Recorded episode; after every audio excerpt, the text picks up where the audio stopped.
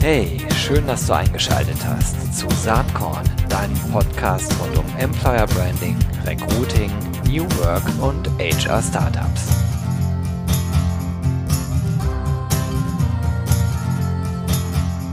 Heute, zu Hochzeiten von Corona, kurz nach Ostern, habe ich das Vergnügen, einen guten alten Bekannten, einen Szene-Urgestein hier am Start zu haben. Das ist nämlich Wolfgang Brickwede vom ICR, vom Institute for Competitive Recruiting. Also sicherlich muss sich Wolfgang nicht groß weiter vorstellen. Das kann er kurz selber machen für die wenigen, die ihn nicht kennen sollen. Hi Wolfgang. Hallo Gero, danke für die Möglichkeit fürs Interview. Ja, sehr gerne. Du bist ja immer eifrig dabei mit deinem ICR-Maßnahmenkatalog und warst jetzt sehr, sehr schnell und hast eine Blitzumfrage gemacht. Recruiting in Zeiten von Corona. Dazu gab es auch schon ein Webinar und ich glaube, die Studie kann man auch bei dir downloaden, wenn ich richtig informiert bin. Sehr, sehr interessant, absolute Leseempfehlung für jeden, der sich irgendwie mit Recruiting befasst. Sag doch vielleicht kurz einmal was zum Setup dieser Studie. Wie bist du auf die Idee gekommen? Wen hast du befragt? Ja, die Idee war ja eigentlich, also da wir alle nun seit 4 Wochen da irgendwie plötzlich auf die Vollbremse getreten sind und jeder in seinem Unternehmen erstmal versucht, irgendwas zu machen und mit der Problematik klarzukommen, dann mal zu fragen, was machen die anderen eigentlich? Ist das der richtige Weg oder gibt es vielleicht Trends, die man da sehen kann, die andere machen, bei denen man vielleicht aufspringen kann und sagen kann, das wäre auch was für mich. Und dazu muss man dann ja immer, dann kann man natürlich so ein paar Leute fragen, dann gibt es auch so ein paar Indikatoren im Web, kennst du ja auch, dann gibt es dann da auch Leute, die sagen, ja, wir haben das und das gemacht. Aber ich bin immer so ein Freund von, ich frage mal lieber ein paar hundert, dann habe ich da auch immer ein klares Bild, ob das jetzt eine Einzelmeinung ist oder ob das jetzt von 60% der Leute geteilt wird. Also, und das war der Grund, warum ich das gemacht habe. Und mittlerweile haben da auch schon über 500 teilgenommen. Wahnsinn. Das heißt also, da kann man auch immer noch teilnehmen. Da kann man weiterhin teilnehmen. Das soll jetzt so, erst war das nur so als Blitzumfrage gedacht, aber dann, als ich die Präsentation die Ergebnisse mal vorgestellt habe, da haben dann viele gesagt, das müsste man eigentlich häufiger machen, weil das so schnell sich alles bewegt hier und da müsste man da häufiger mal ran und solche Fragen stellen. Deswegen lasse ich die offen. Das wird jetzt auch noch weiter beworben und dann kann man so alle 4 Wochen mal reingucken und sagen, hat sich was zum Anfang verändert. Ja, mega cool. Ich packe den Link in die Shownotes zum Podcast, ja, damit alle, die Interesse haben, da auch noch dran teilnehmen können. Lass uns noch mal kurz einen Blick so auf die, ich sag mal, Zwischenergebnisse dann schauen. Da sind einige Dinge drin, die man erwarten kann. Ein paar sind aber auch vielleicht ein bisschen erstaunlich. Und wenn wir erstmal schauen, wenn man insgesamt schaut, wie wirkt sich Corona auf Recruiting aus, wenn man versucht, so ein allgemeines Fazit zu machen, dann ist wenig überraschend, das wirkt sich natürlich recht dramatisch aus. Ne? Aber vielleicht kannst du zu den Zahlen da kurz ein bisschen was sagen. Ja, das war schon oder ist schon ein Schock fürs Recruiting.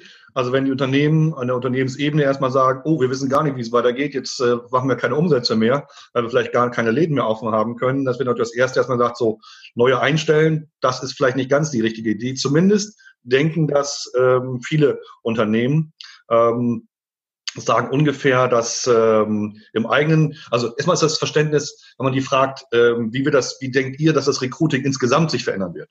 Da sagen irgendwie 60%, 65%, das wird ganz deutlich runtergefahren. Dann im eigenen Unternehmen sind es nur 44%. Das heißt also, die Wahrnehmung der Gesamtsituation ist schlechter als im eigenen Unternehmen. Und sagen, ein Drittel sagt auch, bei uns wird es überhaupt nicht, sich gar nicht ändern. Wir werden weiterhin so rekrutieren. Und 12% sagen sogar, wir werden es ausbauen. Ah. Also da sind sehr unterschiedlich, aber es steht halt viel auf der Bremse erstmal oder so ein bisschen wie das Kaninchen vor der Schlange. Und dann macht man ja erstmal nicht so viel, wenn man da so voll wie so ein Kaninchen da sitzt. Ja, ist ja auch erstmal eine ganz natürliche Situation und hängt sicherlich auch ganz stark davon ab, in welcher Branche man ist. Ja. Wir erleben das bei uns in der Agentur, da nehmen wir mal die Tourismusbranche, die ist im Moment, kann man sagen, zumindest auf unsere Themen bezogen tot. Da passiert gar nichts mehr und zwar von einem Tag auf den anderen. Das kriegt man auch abends natürlich mit, wenn man Nachrichten guckt, Stichwort Lufthansa, was da so abgeht. Da können die einem eigentlich nur leid tun in dieser gegenwärtigen Situation. Und dann gibt es andere Unternehmen, habe ich gerade auch was zugebracht. Nehmen wir mal den Handel. Bei uns stellvertretend jetzt Aldi Süd, Aldi Nord mit einer riesengroßen Recruiting-Kampagne. die in Corona-Zeiten innerhalb von 9 Tagen 20.000 Bewerbungen und 2.000 Einstellungen generieren. Das ist sozusagen das andere Extrem. Und das ist auch der Lebensmitteleinzelhandel. Der normale Handel sieht das dann auch wieder anders aus. Ja, genau. Es gibt halt in diesen Branchen auch Unterschiede. Da wollte ich drauf hinaus, ne? Also, weil ich hab gerade da einen Chart offen hier.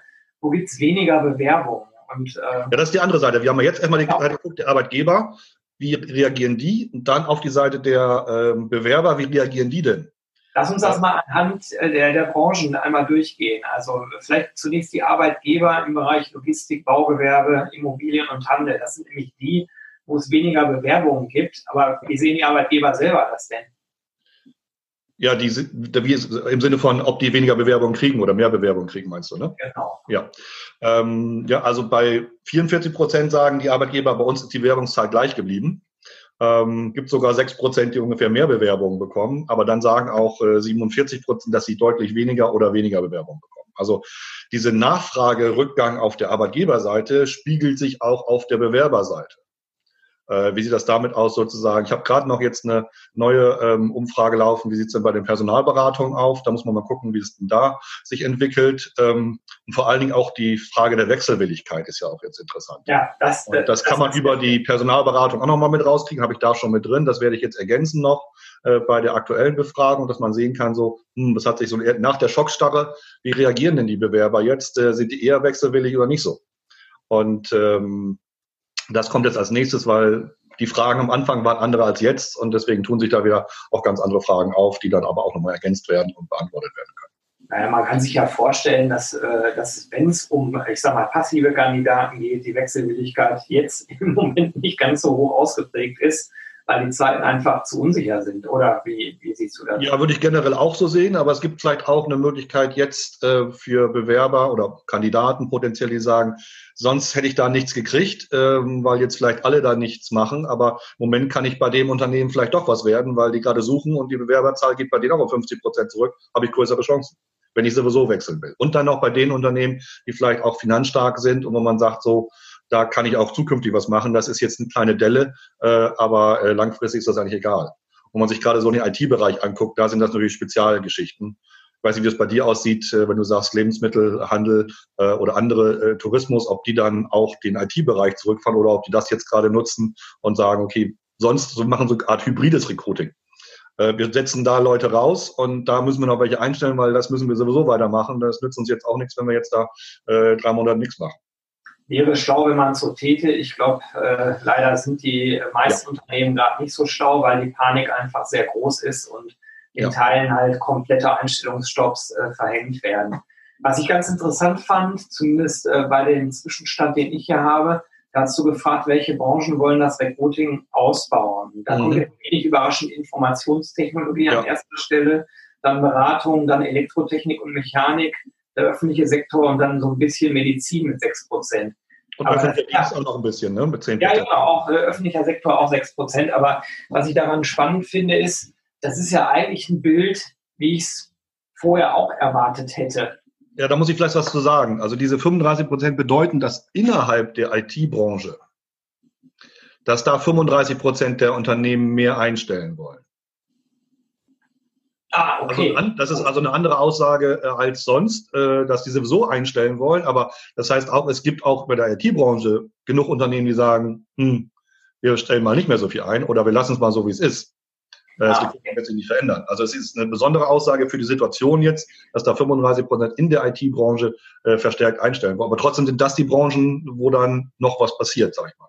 Mhm. Ja, glaube ich auch. Also ich bin mal gespannt, was glaubst du denn, wie diese ganze Situation sich weiterentwickeln wird. Wir haben jetzt Dienstag nach Ostern und ich denke mal, dass diese Woche, wahrscheinlich morgen schon, generell was gesagt wird von der Regierung, wie überhaupt mit diesem Lockdown weiter verfahren werden wird. Und das ist ja am Ende eine moralisch-ethische Fragestellung. Oder man könnte sagen, also die Frage stellen, was richtet den größeren Schaden an?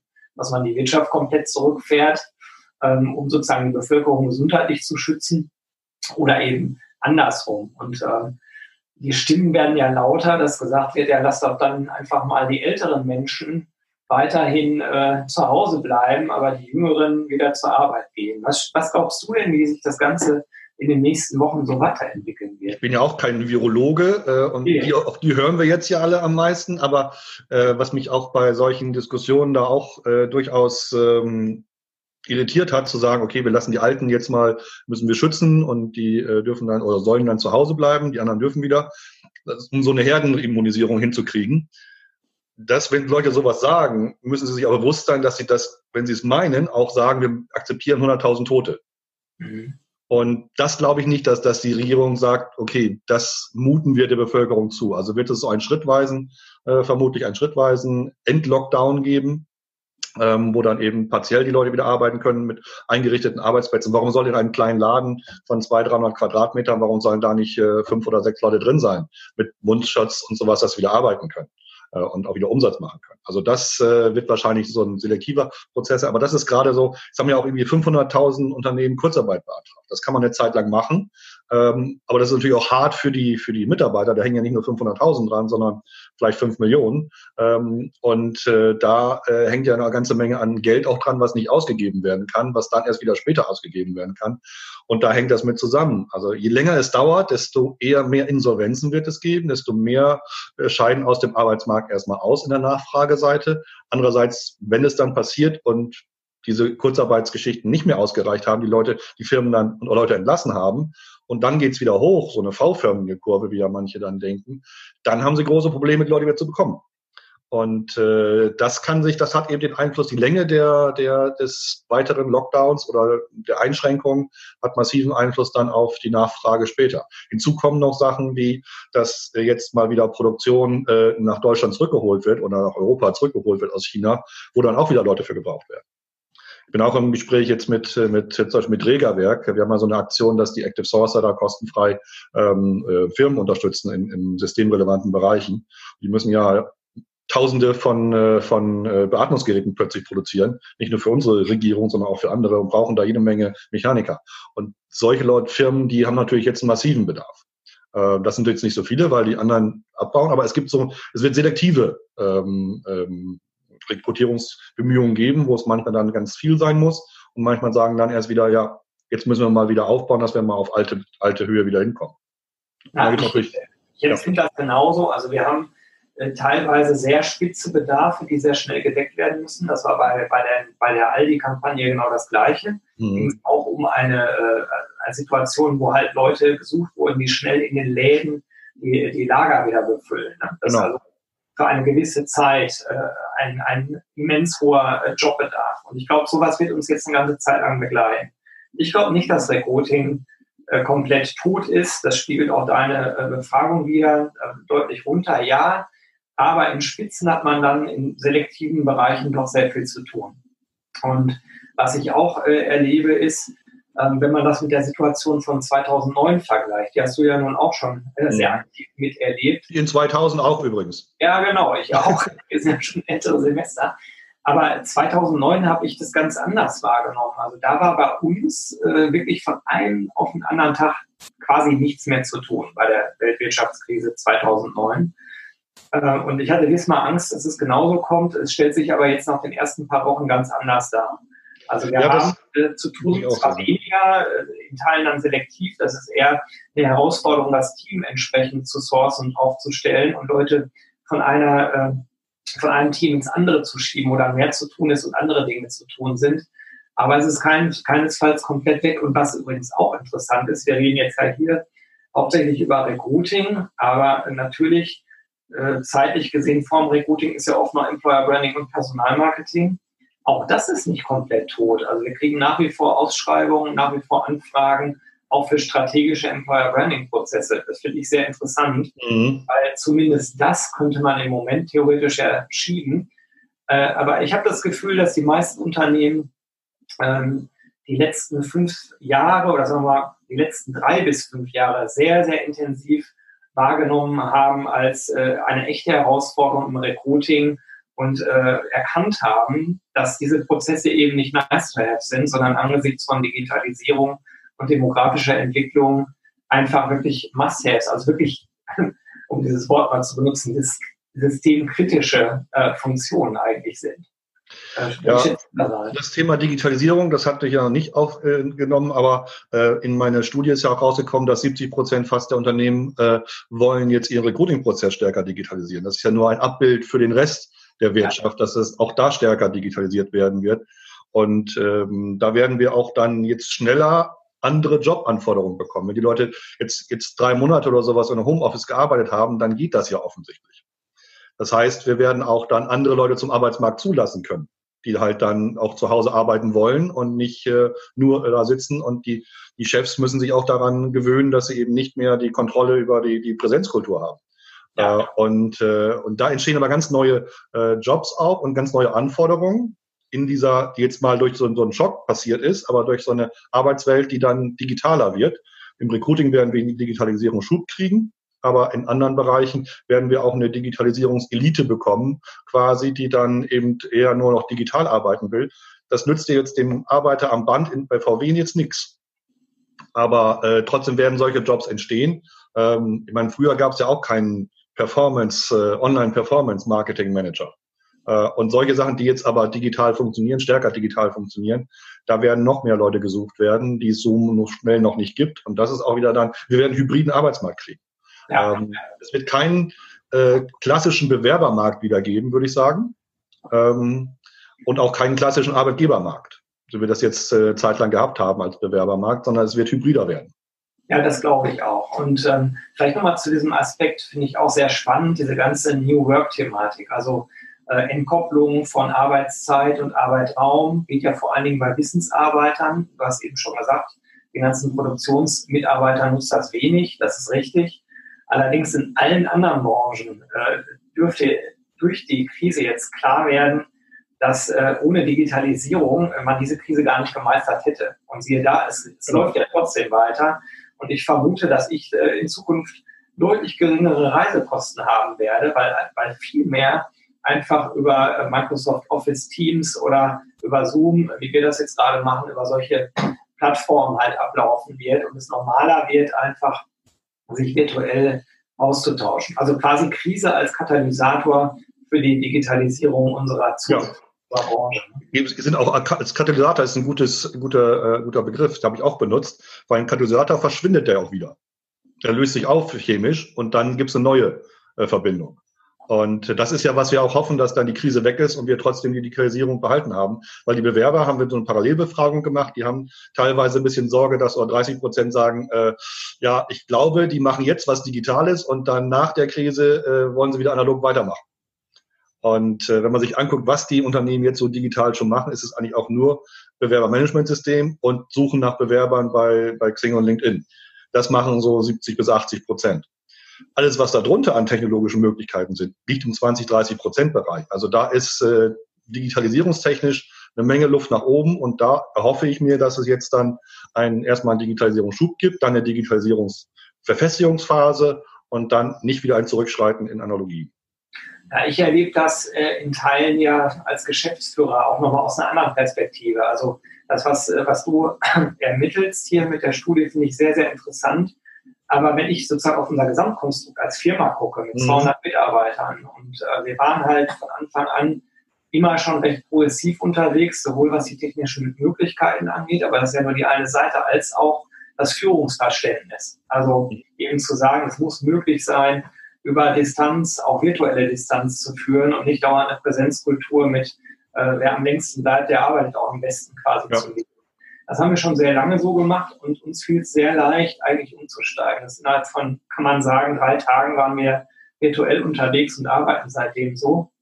Und das geht erstaunlich gut. Also ich bin sowieso immer eher Optimist und progressiv, aber das hätte ich so nicht erwartet, dass die Leute so verbindlich sind, dass die Meetings pünktlich starten, dass die Meetings auch stattfinden. Es ist nichts abgesagt worden in den 3 Wochen. Alles hat stattgefunden. Und das ganze Team wundert sich, wie gut wir eigentlich miteinander klarkommen. Und es gibt noch eine weitere Dimension. Mit meinem Leitungsteam zum Beispiel treffe ich mich sonst alle 2 Wochen physisch. Das liegt daran, dass jeder natürlich unterschiedliche Projekte, Kunden hat, auch viel weg ist. Aber im Moment sehen wir uns jeden 2. Tag morgens eine halbe Stunde virtuell. Ja. Wie gesagt, das behalten wir bei. Ist die Kommunikation noch besser geworden? Ja, viel besser. Man ist viel näher miteinander unterwegs. Und das sind so Facetten, die, glaube ich, viele Unternehmen gerade anfangen zu spüren. Das wird die Arbeit grundsätzlich sehr, sehr stark verändern. Was die Recruiter, die im Homeoffice sind, jetzt allerdings sagen, sie vermissen ihre Kollegen, jeder Zweite. Ja, das ist jeder Zweite vermisst die Kollegen. Das ist auch nachvollziehbar. Aber selbst da gibt es Maßnahmen, die natürlich nicht das echte Treffen komplett ersetzen, aber das Feierabendbier haben wir letzte Woche mal gemacht, abends mit 80 Leuten, haben uns gegenseitig zugeprostet, jeder hat mal gezeigt, wo er sitzt und so. Das hat schon auch Nähe geschaffen. Es ist nicht das komplett Gleiche, aber es hilft, sowas zu machen. Ja, ja, nee, das stimmt. Also aber ersetzt nicht den persönlichen Kontakt. Also da hoffe ich mal, dass wir dann bei den Lockerungen doch nochmal wieder auch noch persönlicher, analoger werden können in dem Bereich. Ja klar, ich glaube, das hoffen wir ja alle. Wenn wir nochmal nach vorne gucken, wir haben schon ein paar Dinge gesagt, also der Status quo, wie es jetzt direkt vor der Krise war, da sind wir uns einig, das wird so nicht wieder kommen. Es werden eher hybride Märkte sein, wo man sich noch mehr auf die jeweilige Zielgruppe einstellen muss, auf das jeweilige Unternehmen, die jeweilige Branche. Es wird also viele, viele unterschiedliche Rahmen- und Marktbedingungen geben, die nicht mehr so direkt miteinander vergleichbar sind. Das schätzt du, glaube ich, ähnlich an. Sehe ich genauso. Also wir haben ja früher auch schon eine Zielgruppenorientierung, wir haben mit Personas gearbeitet oder viele Unternehmen haben mit Personas gearbeitet. Also in gewisser Weise hybrid war es auch schon, aber es war halt flächendeckend, hieß es Fachkräftemangel. Und das wird sich wahrscheinlich in einigen Bereichen wieder etwas entspannen, aber in anderen trotzdem so bleiben. Und deswegen würde ich man das als hybriden Arbeitsmarkt bezeichnen. Ja. Bin sehr gespannt, was da auch an Tools und Lösungen kommt. Du hast das in deiner Analyse hier gut rausgearbeitet und eben auch schon gesagt. Klar, alles, was Richtung Interviews geht, das kann man digitalisieren mit entsprechenden Videolösungen. Wenn es dann Richtung Onboarding, Integration neuer Mitarbeiter geht, das wird eine Herausforderung, zumindest in Zeiten wie diesen, wo alle im Homeoffice sind. Dazu machen wir morgen gerade so ein Virtual Onboarding Mini-Summit, um mal zu sagen, was sind die Herausforderungen, was gibt es an Best Practices, was gibt es an Lösungen, weil jetzt viele da davor stehen. Das war auch eines der Ergebnisse der Studie. 41% Unternehmen haben keine Ahnung, wie sie jetzt mit ihrem Onboarding das hinkriegen sollen. Und denen noch was an die Hand zu geben, wie man es denn nur machen kann, vom kleinen Unternehmen bis zum größeren. Alle haben das gleiche Problem. Und wir sind auf der Suche nach Lösungen und es gibt einige und die werden jetzt wichtiger. Ja, absolut. Ich bin sehr gespannt, wie es weitergeht. Ich habe so zwei Zukunftsforscher-Ergebnisse mir angeschaut oder nicht Ergebnisse, Utopien könnte man fast sagen, wie von Matthias Horx, hast du wahrscheinlich auch gelesen, der sinngemäß sagt, das wird alles anders werden, aber wir nehmen auch positive Dinge mit aus dieser Krise. Und dann gibt es den Sven Gabor Jansky, der 5 Szenarien aufgezeichnet hat, wie es jetzt nach Ostern weitergehen könnte. Und von diesen 5 Szenarien, die will ich jetzt nicht alle hier darstellen, das wird viel zu lange dauern, sind aber 3 relativ positiv und nur 2, so dass man Angst bekommen könnte. Vielleicht zum Abschluss dieses kleinen Gesprächs. Wie ist denn deine Einstellung dazu? Machst du dir eher grundsätzliche Sorgen oder sagst du, da liegen auch ganz viele Chancen drin und es wird spannend sein zu sehen, wie sich das Ganze weiterentwickelt. Also ich bin auch viel zu optimistisch, um mir zu viel Sorgen zu machen. Also da geht es wahrscheinlich ähnlich wie dir. Also insofern sehe ich momentan auch eher die Chancen als die Risiken. Obwohl ich schon sehe, je länger es dauert, desto größer kann das Problem werden. Ja, das sehe ich genauso. Du, ich sage erstmal danke für den netten Talk. Gerne. Bei Zeiten gerne wiederholen. Und wie gesagt, in den Shownotes findet ihr die Studie, die Zwischenergebnisse von Wolfgang. Und wenn ihr da teilnehmen wollt, natürlich auch den Link, um an dieser Studie noch teilzunehmen. So, bis dahin sage ich erstmal danke und bis bald. Gerne. Tschüss, Gero. Ciao.